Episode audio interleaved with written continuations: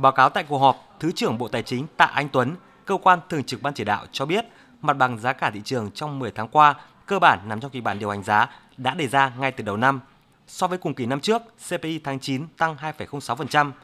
CPI bình quân 9 tháng đầu năm tăng 1,82% so với cùng kỳ năm trước, mức tăng thấp nhất kể từ năm 2016. Lạm phát cơ bản 9 tháng tăng 0,88%, CPI tháng 10 ước giảm từ 0,1 đến 0,15%,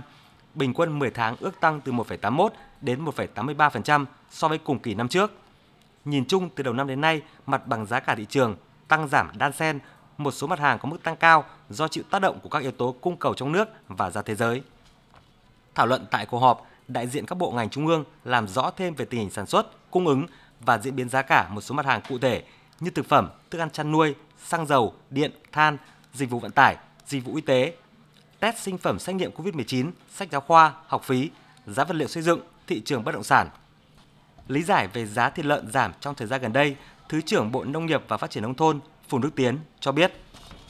Báo cáo Phó tướng là không có dịch vụ ăn uống, du lịch, nhà hàng khách sạn, kinh tế đêm, kinh tế ngoài gia đình đã giảm lên mất 30%. Trong khi là cái sản xuất theo một cái chu kỳ là con lợn phải mất gần năm.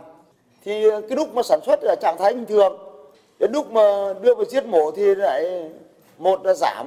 hai là ách tắc lưu thông. Chiều hôm qua thì em có một cái hội nghị rồi, hôm nay giá lợn là tăng hai giá lên 51 rồi, 53 rồi. Không đúng thế mà, mấy ngày nay nó tăng liên tục. Đến bây giờ thành phố Hồ Chí Minh thì cũng chưa phải mở hết công suất chợ đầu mối. Thì nếu mà mở hết thì chắc chắn là nó quay trở lại bình ổn. Trên cơ sở phân tích đánh giá các yếu tố tác động đến giá cả các mặt hàng chiến lược thiết yếu trên thị trường thế giới và những tác động tới trong nước, đại diện các cơ quan đã đề xuất làm rõ thêm các giải pháp điều hành giá từ nay đến cuối năm và năm tới. Thống nhất nhận định, sức ép đối với công tác điều hành giá năm tới là rất lớn. Đại diện các cơ quan nhấn mạnh tầm quan trọng của công tác phòng chống dịch bệnh COVID-19, bảo đảm an toàn, an sinh, thúc đẩy sản xuất kinh doanh, khôi phục thị trường trong nước, bảo đảm lưu thông hàng hóa, kết nối cung cầu, củng cố phát triển hệ thống bán lẻ, thường xuyên cập nhật, công khai, minh bạch, tăng cường công tác thanh tra, kiểm tra để kịp thời điều chỉnh những bất cập, xử lý nghiêm các trường hợp sai phạm về giá. Kết luận cuộc họp, Phó Thủ tướng Lê Minh Khái nhận định kết quả công tác quản lý điều hành giá đã góp phần rất tích cực trong việc giữ ổn định kinh tế vĩ mô, tháo gỡ khó khăn, vướng mắc cho doanh nghiệp và người dân. Đặc biệt là trong quá trình phục hồi và phát triển kinh tế bị tác động nặng nề bởi đại dịch Covid-19. Theo Phó Thủ tướng, sang năm tới, nhiều nước đã bắt đầu mở cửa, khôi phục lại sản xuất, nhu cầu nguyên vật liệu, năng lượng tăng rất cao.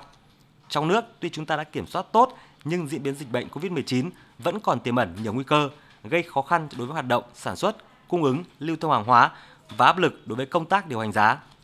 Do đó, Phó Thủ tướng đề nghị các bộ ngành tập trung cao độ căn cứ vào chức năng, nhiệm vụ, quyền hạn của cơ quan và nhiệm vụ của từng thành viên ban chỉ đạo, phải nắm bắt tình hình,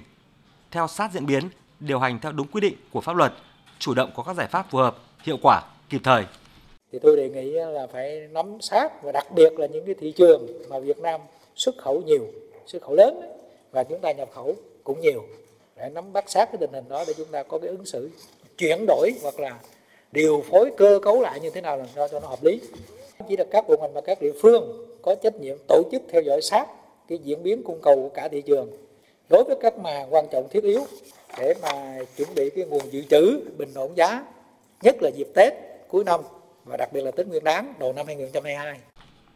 Phó Thủ tướng Lê Minh Khái cũng yêu cầu Bộ Tài chính tiếp thu các ý kiến phát biểu của các bộ ngành để hoàn thiện hệ thống giải pháp sát với tình hình và điều kiện thực tiễn trong nước bảo đảm khả thi